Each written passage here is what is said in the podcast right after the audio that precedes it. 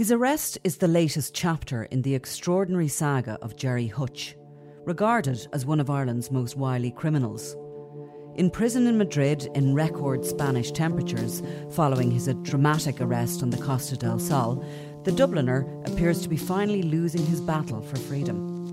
But after 6 years in hiding and 4 months as a fugitive, what will the monk do next?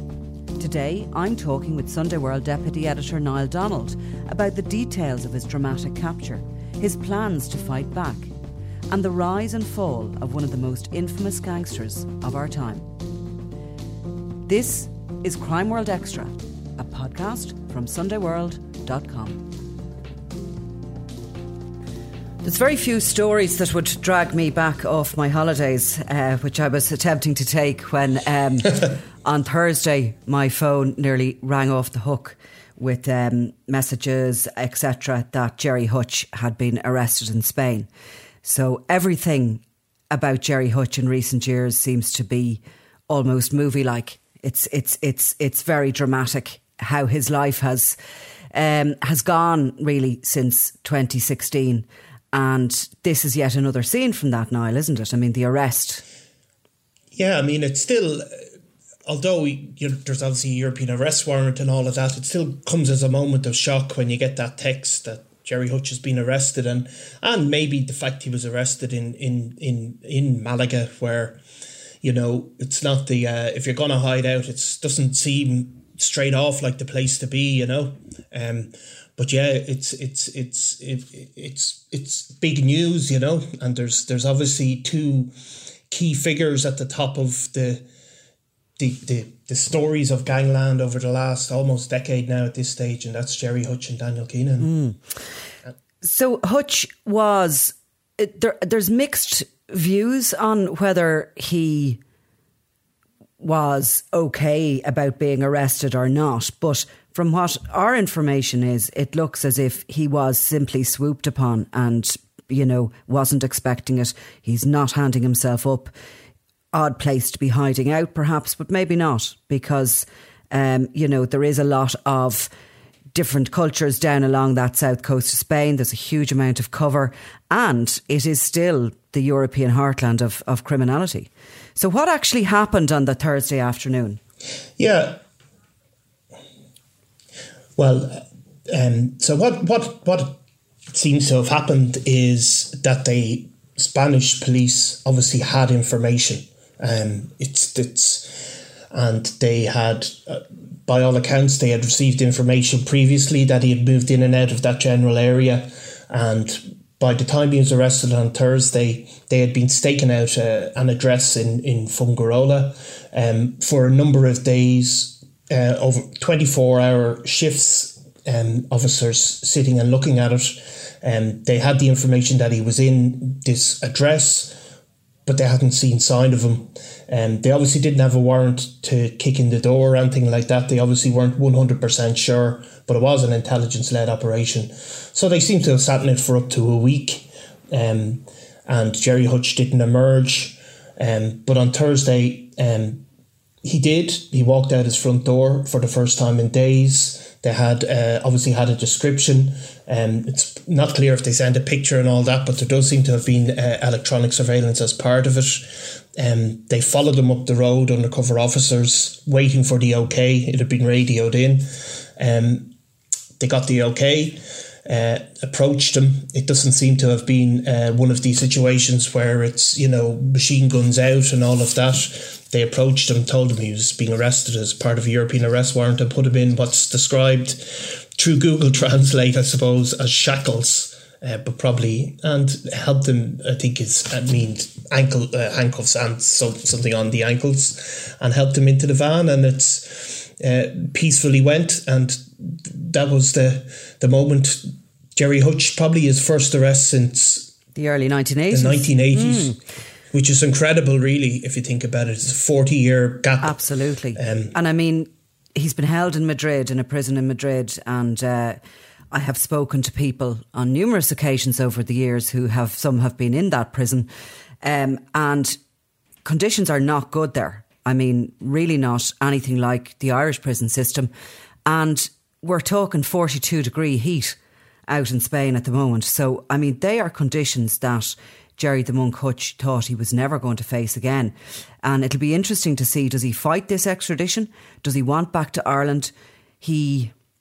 Or does, you know, does he string this along for 6 months out in Spain? So, you know, the jury's out with me on that, whether he will or not. I think he has a belief that he has a robust defence and he's going to try and play his cards back here. I think he knows ultimately people just don't beat those warrants, do they? No, they don't in the modern world. I mean, this isn't, you know, the European arrest warrants are absolutely iron cast, designed so that it doesn't go on for years, that between countries in the EU, that effectively it's treated as if there is no border. And although you have seen rare occasions, like obviously Ian Bailey was an example of somebody whose European arrest warrant was not succeeded, but you know, the idea that Gerry Hutch won't be extradited, I think, is in fantasy land. I think he's charged with murder. It's you know, it's a crime obviously in both jurisdictions, and he will be back, and he'll be brought before the Special Criminal Court, I'd say. Now, that arrest warrant was issued 4 months ago, and he got wind of it and went to ground. And I know that they had him under surveillance in the run up to it. But the details of that warrant and the fact that it was coming were leaked out on social media, which is something that has always been hanging around this story since the Regency Hotel. There has been, you know, a lot of information being put out, and there seems to be some very organised PR activity by both sides of the feud, the Hutch organisation and the Kinahan organisation, to get their own say out. And there has been... We know there's been quite a lot of these anonymous style Twitter sites in particular. But it was quite extraordinary and very embarrassing for the Irish Gardaí that information was leaked on social media. Yeah, I mean, it's incredible, really, you know, because there really wasn't much of a sniff of it going around in you know, as you know yourself, journalists sometimes hear things, they can't nail it down, they can't verify it, but there was a genuinely quite tight ship around the developments in the Regency investigation, or so you thought. And then all of a sudden you're opening up Twitter and seeing, you know, very specific details that have proved to be accurate. So it's quite incredible. I mean, there has been a propaganda war being fought on Twitter. It's funny, like the two styles, the Kinahan propaganda is involved, you know, video documentaries that cost tens of thousands and books, but the Hutch one has been more earthy, and it tends to be anonymous Twitter accounts. And a strange forum as well. You know, Twitter is pretty much I suppose maybe it's the only forum for it, but we haven't seen quite as much activity on Facebook or other mediums like that. No. And Twitter's generally for the cappuccino drinking classes, but... I suppose Twitter allows, you know, it's an easy way to search and all that. So, yeah, it's been fought there, but and it continues to be fought in the last couple of days. You see, you know, Hutch supporters, for want of a better term, giving advance notice of what his defence is going to be. They're putting it out there. Whether they succeed or not is, of course, another matter. So Hutch was last seen in this country in February of 2016 at the funeral of his brother Eddie, and he was accompanied that day by his friend Noel Duckegg Kerwin, who would later be murdered as part of that feud.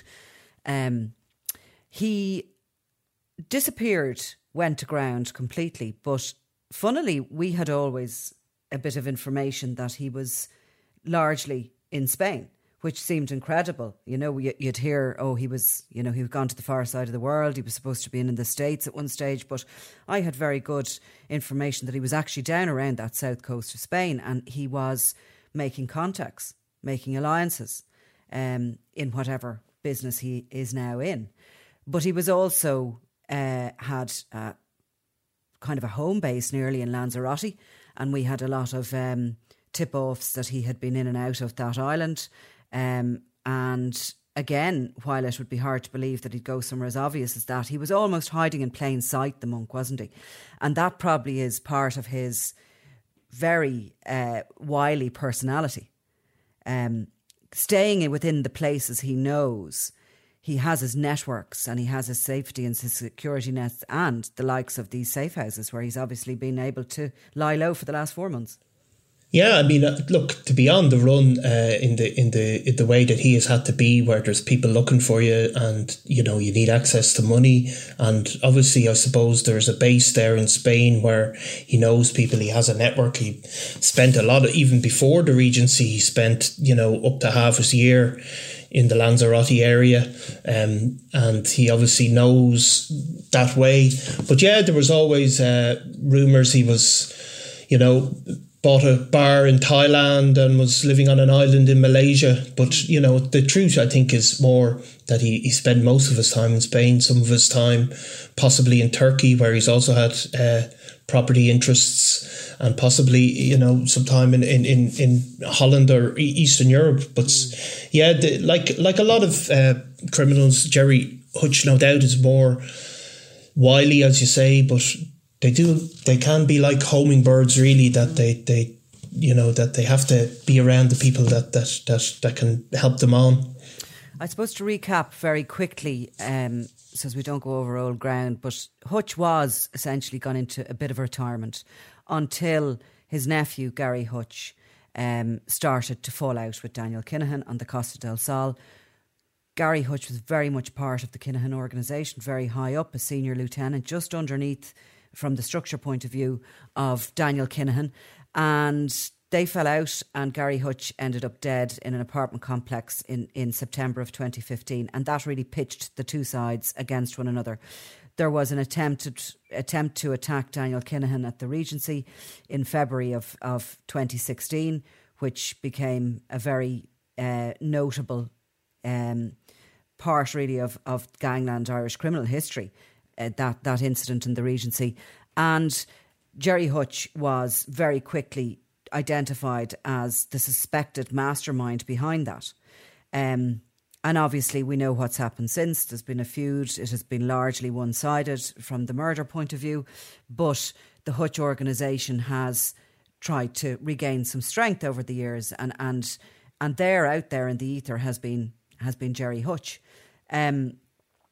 Now... another nephew of Hutch, Patrick Hutch, was initially charged with the murder of David Byrne at that Regency. And that trial fell apart, basically, because of a tragic death of a senior police officer called Colin Fox, who was investigating it. And the trial, there was a null prosequi entered in that after an investigation was done into Superintendent Fox's death. And Patrick Hutch walked free. And with that situation, I personally believe Hutch felt empowered and untouchable again, because while his nephew could very easily have, we could have had a very long trial with that would have had an outcome one way or the other decided by a 3-judge court. He would have been either found guilty or not guilty. When he walked free that time, I think the Hutch organisation saw that as their ticket to freedom for the rest of their days. And we're seeing that what bits of information we can put together, it looks as if Hutch will rely on that if he's brought back in place before the Special Criminal Court himself. Yes, so I mean, when the trial collapsed, the murder trial... I think I remember the guards coming out and saying we'll continue to investigate, and we're not going to give up bringing the people to before the courts. And I think nobody really believed that was the case. I mean, it really looked like that was done and dusted, and there was obviously a very human tragedy at the centre of it. A very respected officer who died. But I think that what people really believed, it was done and dusted, that part of that operation by the Hutch organised crime group was never going to see the inside of a court again. Obviously, the circumstances of the collapse of the trial, I would imagine that Jerry Hutch believes that those circumstances are going to be his ultimate ticket to freedom, or hopes that at the very least. But the courts, as you know yourself, when you sit in them, these legal strategies can sound good in theory, but in practice, what's going to see Jerry Hutch either convicted or not, a lot of it is going to be, I think, to do with electronic surveillance, to do with movements on CCTV, to do with mobile phones, and what has gone on in the past may or may not be as relevant as he thinks. Mm-hmm, mm-hmm. It will be an interesting few months ahead to see, first of all, if he's going to fight this extradition and try and lengthen his time in Spain, where he will have to remain in custody, or whether he will come back and start that process. There's others before the courts already in relation to the Regency Hotel, and those trials will probably take a few years before they get on. The Special Criminal Court seems to be busier than ever. There's two of them on the go sometime. But at the heart of it is the fact that this is a 3-judge court. There's no jury there. And I have to say, from covering that court for quite a few years, I have rarely seen the people in the dock walk free, because, you know, there isn't a lot of sort of gangland criminals would have relied in the past on being able to intimidate jury members, or sometimes, you know, they're very clever and they can be good liars by their very nature. They're criminals. But all of that is stripped back in the Special Criminal Court. And it is interesting to watch, because it is literally the rule of law and the evidence that's placed before it. As you say, a lot of it will be modern technical evidence. And, I think that, there's been trials in the past that it's a bit of a bun fight to get a seat in the courtroom, and I can certainly see that this is going to be one of them. This Regency story seems to go on, and, as I said at the beginning, it is almost like the plot of a movie. But I think that there is going to be a lot of people up early the morning that Jerry Hutch is brought before the court. Absolutely. And, the other reality with Jerry Hutch is his unique sort of not everybody, of course, and but Jerry Hutch, there's he is an iconic figure sometimes in in parts of the North Inner City. Jerry Hutch obviously cultivated a kind of a Robin Hood persona, and so those he's an enduring character, but. So I think you talk about movie scripts, but in the reality, what has gone on in the last few years, if you wrote that as a movie script 10 years ago, people would have said that's too outlandish. Thrown it in the bin. The one thing that I find kind of intriguing and curious about Jerry Hutch, and, his arch enemy is Daniel Kinahan, and that, has just developed to such, it's like they're two different, warriors fighting one another. But actually, Hutch kind of achieved what Kinahan has been desperate to achieve over his lifetime. We said he hadn't been in jail since 1983, I think, is actually the last time he walked free from a jail, and he swore he'd never go back in again. He was suspected of being behind some very, very well-organised robberies, and he never got caught with anything again in Ireland. He did pay a bill to the Criminal Assets Bureau, and after that, he became a bit of a Dublin personality. He was driving limousines around the city. He was often seen with the likes of Mike Tyson or famous boxers that came in. He set up his own boxing club before Daniel Kinahan ever had that thought in his head. And he sort of became legitimate nearly, didn't he, before he was dragged back? Yeah, I mean, I think he was, in one magazine, voted him 70th sexiest man in Ireland at one stage. So that's the kind of... And I mean, some of that was unjustified, because although Jerry Hutch was a bank robber and people automatically don't feel sorry for the banks, he was also involved in, violent crime through his criminal career as well. But he had managed to wash his reputation to a degree, and his ambitions, in certainly regarding boxing, were a lot more modest, obviously, than Daniel Keenan's, but he became a part of local community boxing clubs. And, you know, he was probably, if you think about all of the major gangland figures in Irish history since the 1970s, he was the only one to manage to sort of get away with it and to become not a reviled figure. Certainly some people would have reviled him, but he really got out on top, or seemed to. But behind that was a very, very cultivated image, and he was a great man to have stories about himself slightly controlled. He was able to control the narrative a bit. I mean, the big thing was always that he had, no time for drugs and he wouldn't have anything to do with it, that he was just abhorred by that and he was an ordinary, decent criminal. But the fact of the matter was that Gary Hutch, his nephew, was right involved in that Kinahan mafia. And, we've seen, how a number of members and associates of them would have been very heavily involved in that Kinahan organisation. So, that's really when the gloves came off as such, when it came to his image, that you realised, OK, well, hang on a second, this is not quite true that you and your organisation have nothing to do with drugs at all. In actual fact, a lot of them were as involved in the drug game as the Kinahans. So... But look, it will be certainly one to watch, and we'll follow these developments in this case as we go along. And for the moment, I'm going back on my holiday. Okay. Well, enjoy it, Nicola. Thanks, Niall. You've been listening to Crime World, a podcast from SundayWorld.com, produced by Ian Mullaney and edited by me, Nicola Tallant. If you like the podcast and love true crime, why not download the free SundayWorld.com app for lots more stories from Ireland and across the globe.